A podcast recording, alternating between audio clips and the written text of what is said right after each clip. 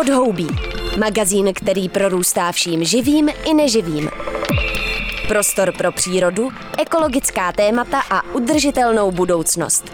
Podhoubí. To je útěk do divočiny Ondry Šebestíka na rádiu Wave.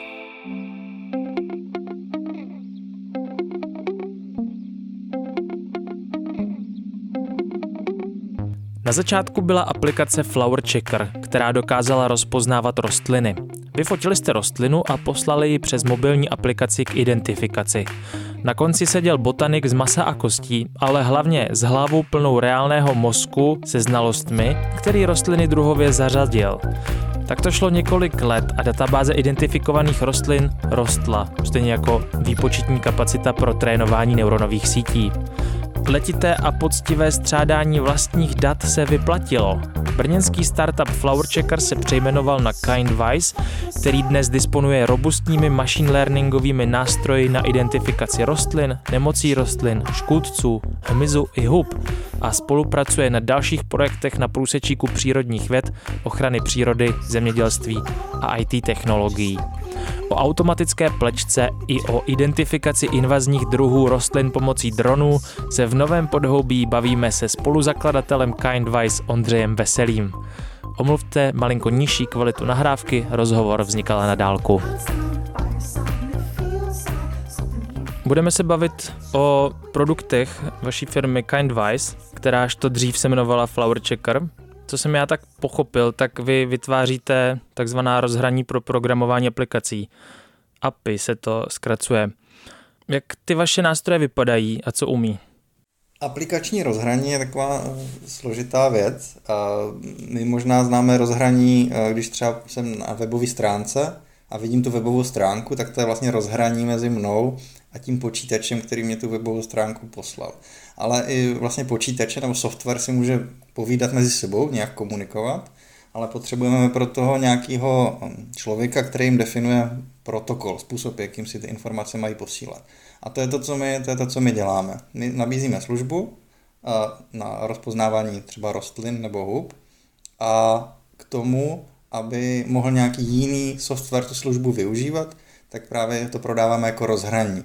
Ale není to nic jiného, než že ten software jenom ví, jak nám poslat požadavek, to znamená fotku kitky nebo houby nebo hmyzu a my mu řekneme, co na té fotce je. A my, jak si definujeme ten protokol, tak to je ono to, to aplikační rozhraní. Důležité je, že nás nepoužívají vlastně lidi, ale mobilní aplikace těch lidí. Zároveň ale máte svoje nástroje, jestli to dobře chápu, jako Plant ID, Plant Health, Insect ID, Mushroom ID, Plant Sky, Plant Sensor – to už jsou místa, kam se dostane koncový uživatel, nebo to taky jde ještě k nějakému dalšímu vývojáři, který z toho udělá nějakou aplikaci? No to je dobrá otázka. My, abychom mohli tady tyhle vlastně aplikační rozhraní nějak prodávat, tak uh, to prodáváme lidem. Takže jsme potřebovali udělat i pro lidi nějaký způsob, jak si tu službu otestovat. A právě tady na těch uh, webových adresách, třeba plant.id, běží takzvaně naše dema, jako dema těch služeb, demo verze, ve kterým si může i člověk samozřejmě tam poslat obrázek, vyzkoušet si, jak fungujeme a pokud je to zrovna náš budoucí klient, tak se rozhodne, že nad naším rozhraním vyvine vlastní mobilní aplikaci a bude nás používat takhle. A nebo to může být jenom obyčejný člověk, který si přišel rozpoznat hmyz a pak samozřejmě nic neplatí a může si to naše demo zkusit takhle sám. Tak než se možná dostaneme blíž k těm demům, tak se vrátíme k Flower Checkeru. Už je to vlastně 10 let, když jste s tím začali, jestli to dobře uh, mám spočítáno. Jak vás to vlastně napadlo a jak se trénuje neuronová síť na rostlinách? Protože co já tak vím o rostlinách, tak oni vypadají hrozně různě, záleží na prostředí a na kontextu. Tak jaký vlastně byly ty začátky?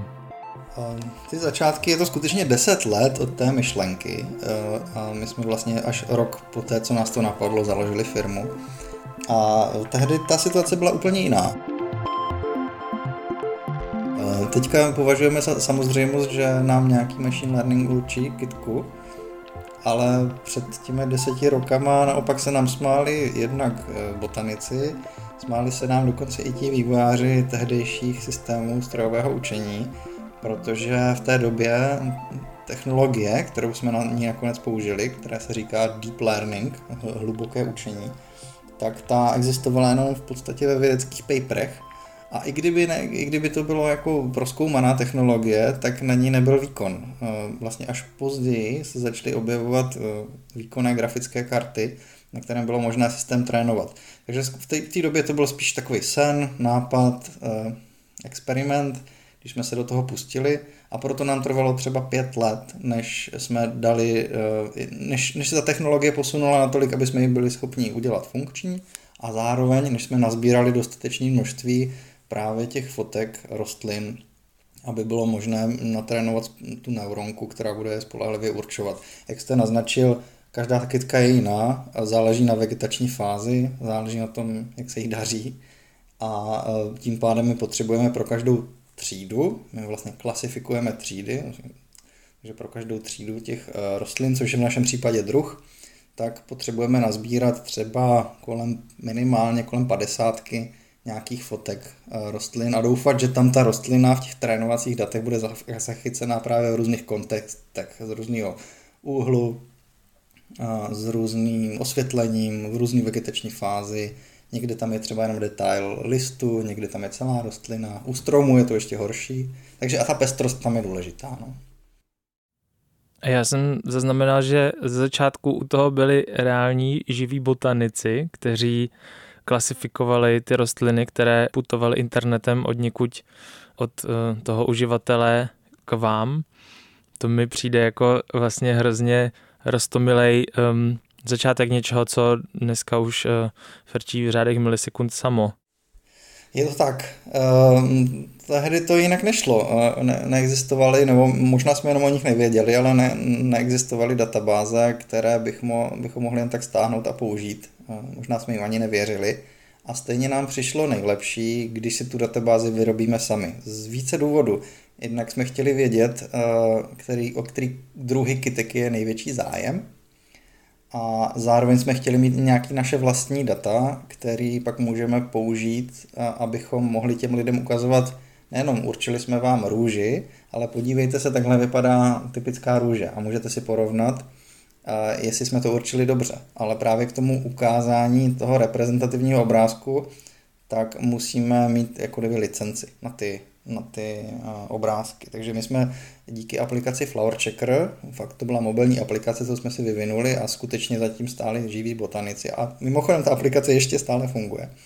Tak díky tomu jsme nazbírali velkou databázi obrázků, která nám umožnila vůbec s tím strojovým učením nějak začít a dala nám to konkurenční výhodu, protože my jsme potom ve stejný rok, co jsme to spustili, tak se objevila i čínská konkurence Picture This, která měla z velký kapitál, takže i mnohem víc našlápnuto a má, a má i větší, větší podíl na trhu. A tím, že jsme měli vlastní databázi, tak nám to pomohlo být aspoň v něčem lepší. A proč vlastně teď už mluvíte o Flower Checkeru trochu v minulém čase? Eh, v čem můžou být ty konkurenční výhody právě v oblasti rozpoznávání druhů rostlin? No tak uh, mluvím o aplikaci minulém čase, protože aplikace sice stále funguje, ale abychom těm našim botanikům garantovali nějaký, řekněme, důstojný příjem z jejich práce, tak jsme museli, uh, musíme jim za každou identifikaci, co pro nás udělají, dávat nějaký minimální peníze ale na trhu už není žádná ochota dávat eh, za tuhle službu peníze v nějaké rozumné výši. Už to prostě eh, lidi za to průměrně neplatí, řekněme, 10 korun, jak to bylo dřív, nebo 20 korun jsme měli tu cenu, to je prostě příliš mnoho. S nástupem umělé inteligence ty lidi jsou ochotní platit v průměru třeba korunu, dvě. Ono už je to teďka složitější to vypočítat, protože ty aplikace většinou fungují na bázi nějakých měsíčních subscription ale, ale zjednodušeně řečeno, uh, už se to nevyplatí provozovat, ale my to pořád provozovat chceme, takže to dotujeme uh, vlastně ten plat těch botaniků, no, odměnu těch botaniků z vlastních peněz a pro nás je ten projekt ztrátový a je podle mě otázkou času, kdy tu aplikaci zavřeme, protože už uh, prostě nedává ekonomický smysl. Proto o ní mluvím v čase. Co je, v čem je ten machine learning jako kdyby lepší, tak především je rychlejší. My určujeme kitku průměrně do půl vteřiny a zvládneme jich určit eh, třeba i 10 za vteřinu. Takže, takže ti botanici, kteří ve špičkách v létě dávali třeba 500 eh, identifikací za den, tak to bylo hodně práce. A my teďka těch 500 identifikací zvládneme za minutu, takže eh, vlastně se to dá i mnohem snadněji škálovat, to je, to je další výhoda. A co se týká té přesnosti, tak myslím si, že pořád platí, že botanik, který zná dobře nějakou oblast, tak dokáže ty kitky tam určovat mnohem vlastně spolehlivěji, a, ale pokud bychom měli uh, mu posílat tomu jednomu člověku, expertovi, kitky z celého světa, tak už nemůže soutěžit s tím machine learningem, protože ten machine learning se trénoval, stál na ramenech obrů, bych tak řekl, trénoval se uh, na výsledcích toho, co nám za ty léta pourčovalo 20 různých botaniků z různých kontinentů, z různých vegetačních zón. A už teďka se i trénuje na datech, které jsou z jiných databází a je, už, už tomu nemůže člověk konkurovat, pokud se díváme teda v tom globálním skoupu. Takže vy teď uh, disponujete tím natrénovaným modelem, který právě v té demo verzi uh, se může projevit jakožto Plant ID. Jaký konkrétní aplikace vaši zákazníci používají? Co prostě ten koncový uživatel veme do ruky a co s tím dokáže? No tak ti koncoví uživatelé mají eh, v ruce mobilní telefon, který pro ně vyvinul náš klient. Ten náš klient, když se rozhodl vyvíjet aplikaci na určování rostlin, tak eh, zjistil, že aplikace sice vyvíjet umí, ale ten machine learning je nad jeho síly, takže poptal tu službu u nás, my jsme vlastně jenom takový subdodavatel té, té, té služby. A ten zákazník je eh, v různých situacích. A typicky, a to jsme na začátku nevěděli, my jsme si mysleli, že to bude třeba pro nějaký výletníky, tak on je typicky zahrádkář. A především v těch Spojených státech, kde máme jako nejvíc těch koncových klientů, tak oni, ti lidi se často stěhují, to znamená, každých pět let mají jako nový dům se zahradou třeba, když to tak jako zjednoduším, a chcou se o, ty kytky starat a aby se o nich mohli starat správně, tak potřebují vědět, co to je za druhy. A není teďka už ta mentalita jednoduchá. Teď je napadne si nainstalovat apku a vyzkoušet si to. V té době to tak ještě nebylo častý. A teď si myslím, že to je běžná věc, že ty lidi napadá na zahradě si ty kytky nafrutit, zjistit, co je plevel, co je plodina, co je mm, rostlina okrasná třeba. A my samozřejmě neřekneme jenom, co to je za kytku, ale dodáme k tomu hromadu dalších informací, jak se o ně starat typicky. Odkaz na Wikipedii a tak. Tak to máme zahradníky. To teda směřuje i třeba k té vaší aplikaci Plant Health, jestli se nepletu. Ale vy jste přidali i rozeznávání hmyzu, uh, hub. Co ještě vlastně máte v plánu rozeznávat takhle z toho uh, přírodního světa? No my jsme chronologicky přidali uh, nemoci rostlin, protože o ní byla velká poptávka a pro nás to byl produkt, na který jsme spálili snad skoro dva roky práce, protože to nebylo vůbec snadný. Nebyly k tomu žádný data. My jsme si potřebovali reálně zaměstnat rostlinolékaře, ukázat jim desítky tisíc fotek nemocných rostlin, a abychom mohli natrénovat model na, na ty nemoci kytek. A pořád to, není, pořád to není spolehlivý, i když jsme se vlastně do určitý míry omezili jenom na pokojovky. Takže to je věc, která se bude ještě stále vyvíjet a ne vždycky je to řešitelný. Jestli kytku přelívám, nebo naopak má a, málo vody, tak to nikdy prostě není poznat z té fotky. Takže tam reálně ta přesnost nikdy nebude velká. Potom jsme zjistili, že vlastně některé ty nemoci těch kytek e, jsme klasifikovali i škůdce. To je, mm, my jsme si řekli, že když bude ta kytka okousaná od housenek, takže to je vlastně druh nemoci. Takže jsme, e, nebo když tam jsou vidět pšice, tak jsme zjistili, že vlastně lidi poptávají i ten hmyz, tak jsme přidali hmyz, to už bylo vlastně jednodušší, protože jsme použili nějaké existující databáze. Houby, bylo, to bylo podobně snadné. A teďka se rozlížíme, co dál. Eh, máme nějaké speciální projekty, které jdou úplně mimo tady tenhle tady to schéma toho, že dodáváme nějaké služby přes internet mobilním aplikacím, Například se snažíme počítat stromy eh, z dronů. Když dron přeletí nad lesem, tak, eh, tak nám řekne třeba, kolik v tom lese je stromů, jak, jak, co to je za druhy, jak jsou vysoký, jaká tam je kubatura dřeva, jestli nejsou nemocní, tak to je nějaká věc, kterou třeba za pár let budeme mít hotový. A potom plánujeme ještě nějakou službu, která bude víc zaměřená na zemědělství. To znamená, budeme se zaměřovat jenom na nějaký vybraný množství plodin a v tomhle množství budeme mnohem přesnější co do určování té nemocí. A ještě jsem zmínil, zemědělství nám vyšel letos grant s asi dalšíma čtyřma technologickými partnerama a budeme, vlastně vyvíjíme systém, takovou kameru, která se dá na plečku, čili stroj, který se připojí za, za traktor, má v sobě nějaké, nějaké mechanismy na likvidaci plevele, který ho dokáže mechanicky ten plevel likvidovat. Není to postřikovač, který je vlastně likviduje chemicky, ale bude likvidovat mechanicky, takže to je eh, vlastně mnohem ekologičtější, protože tam nepotřebují trávit ryby nebo ptáky nějakým, nějakými postřiky, ale prostě jenom jednoduše ten plevel zlikviduju. Tak k tomu, abych ho mohl zlikvidovat, tak naše role v tom projektu je taková, že řekneme, kde přesně ten plevel je. Takže kamera kouká na plečce, jak pod ní ubíhají různé plodiny a plevely a o kousek za tou kamerou jsou nějaké ty akční členy, ať už to je třeba nějaká redlička nebo vodní paprsek, který se postará o to, že ty plevely zlikviduje, ale nechá tam, nechá tam tu plodinu. Takže to je něco, do čeho jsme se letos docela pustili s vervou. Vidím, že ten projekt nám funguje krásně. A máme podaný další projekt a to je na už jako spíš oblasti toho environmentu, tak uh, to je na mapování invazivních druhů rostlin. Ale to čekáme, až nám, až nám přiklepnou grant, protože pouštět se do tohohle bez veřejných financí nedává smysl ekonomicky.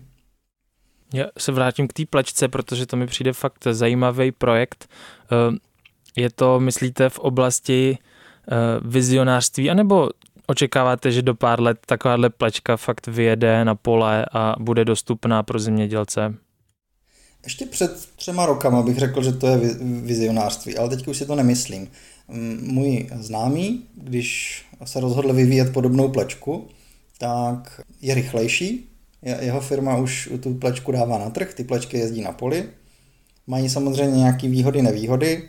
My jsme se rozhodli ji dělat trochu jinak a přitom nějak neformálně třeba spolupracovat, ale když se bavím s těmi zemědělci, tak někteří z nich, především co mají blízko k tomu organickému zemědělství, tak říkají, jo, to přesně potřebujeme. A, a říkají to nejenom proto, že jsou jako srdíčkoví, někteří z nich ano a chcou jako kdyby sami o sobě ne, zbytečně neškodit přírodě těmi postřiky, ale je to proto, že Evropská unie už vlastně od Loňska zdražuje, jednak zakazuje ty nejlevnější herbicidy, druhak zdražuje herbicidy a pesticidy a celkově eh, se ty podmínky zpřísňují a budou zpřísňovat dál. A pokud si takhle extrapolujeme ty regulace, které se každý rok jako na ty zemědělce sypou, tak oni jsou samozřejmě nešťastní a, a, a nelíbí se jim ta situace, ale ta regulace k tomu nutí ty postřiky omezovat.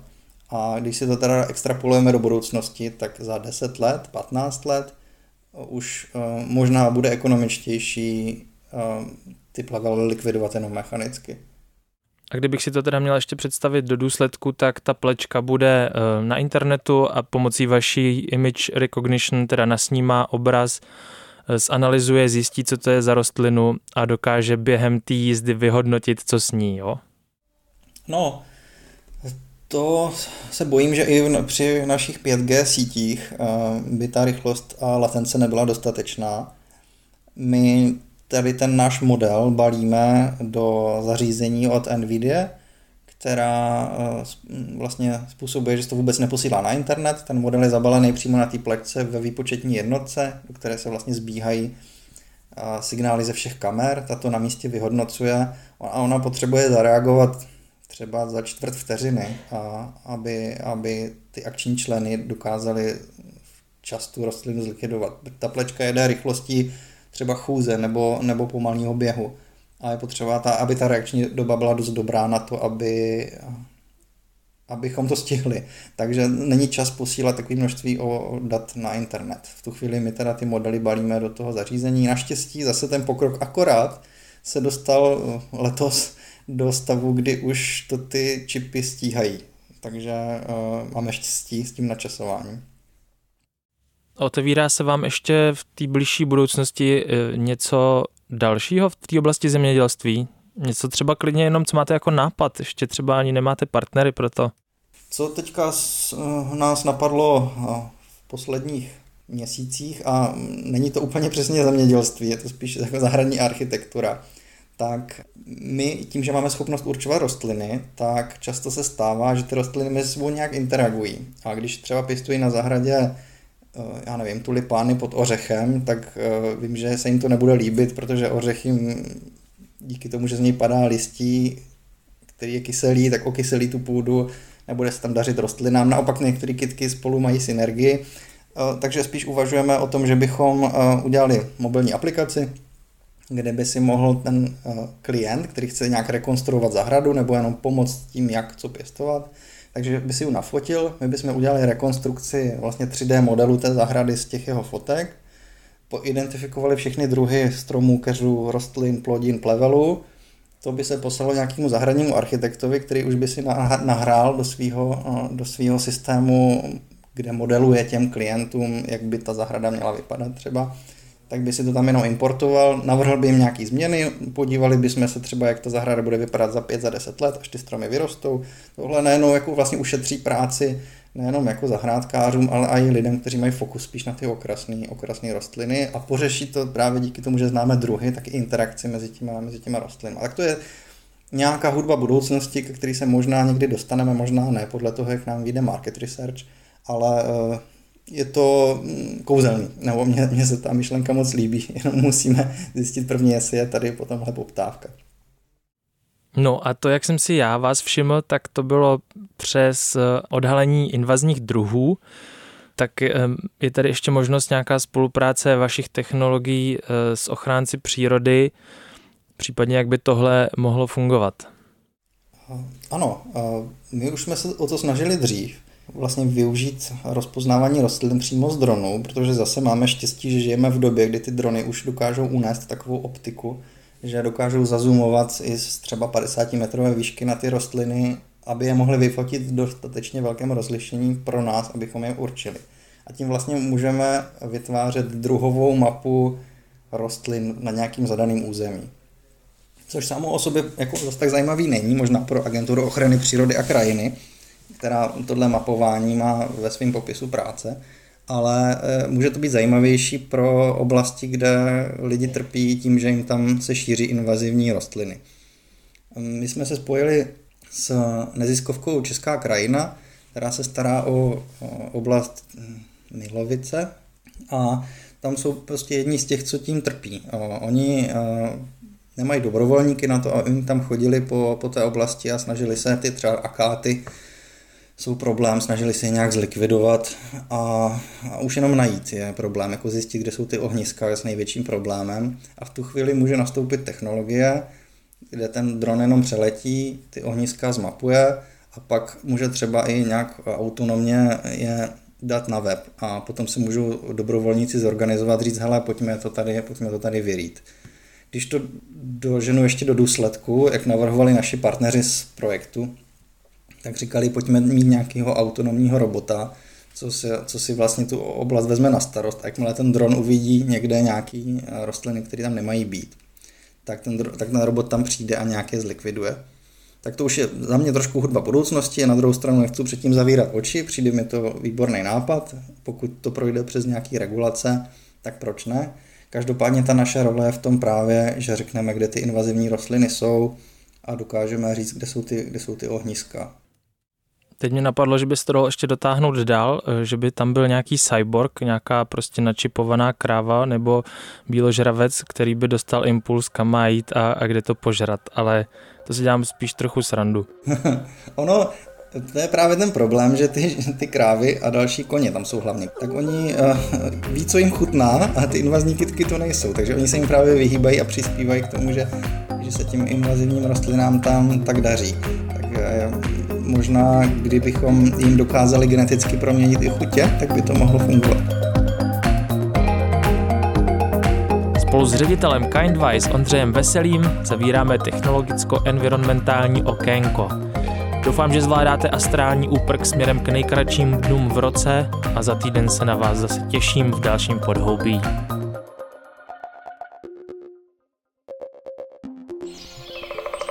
Chybí ti čerstvý vzduch a ptačí cvrlikání? Tak běž do lesa. Nebo si pusť podhoubí třeba uprostřed betonové džungle. Přihlas se k odběru podcastu na wave.cz lomeno podcasty a poslouchej podhoubí kdykoliv a kdekoliv.